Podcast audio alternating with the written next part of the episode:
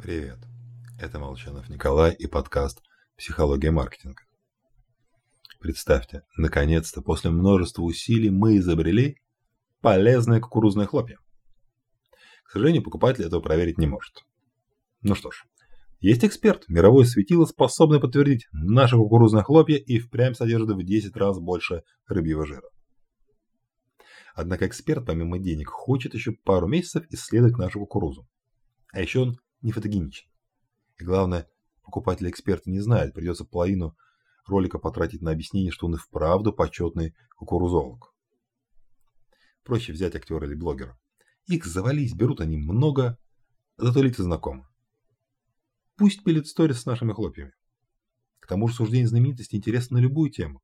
Боец ММА высказывает свою позицию о политике, энергетике и морали. А мнение эксперта волнует лишь в рамках его специализации.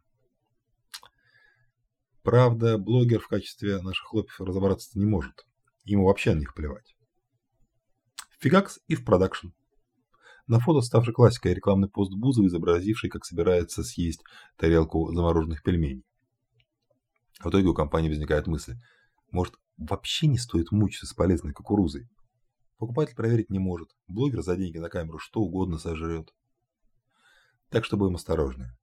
Доступность информации привела общество к тому, что роль экспертов перешла к знаменитостям, а люди начинают считать авторитетами тех, кого слушает толпа. С вами был Николай Молчанов и подкаст «Психология маркетинга».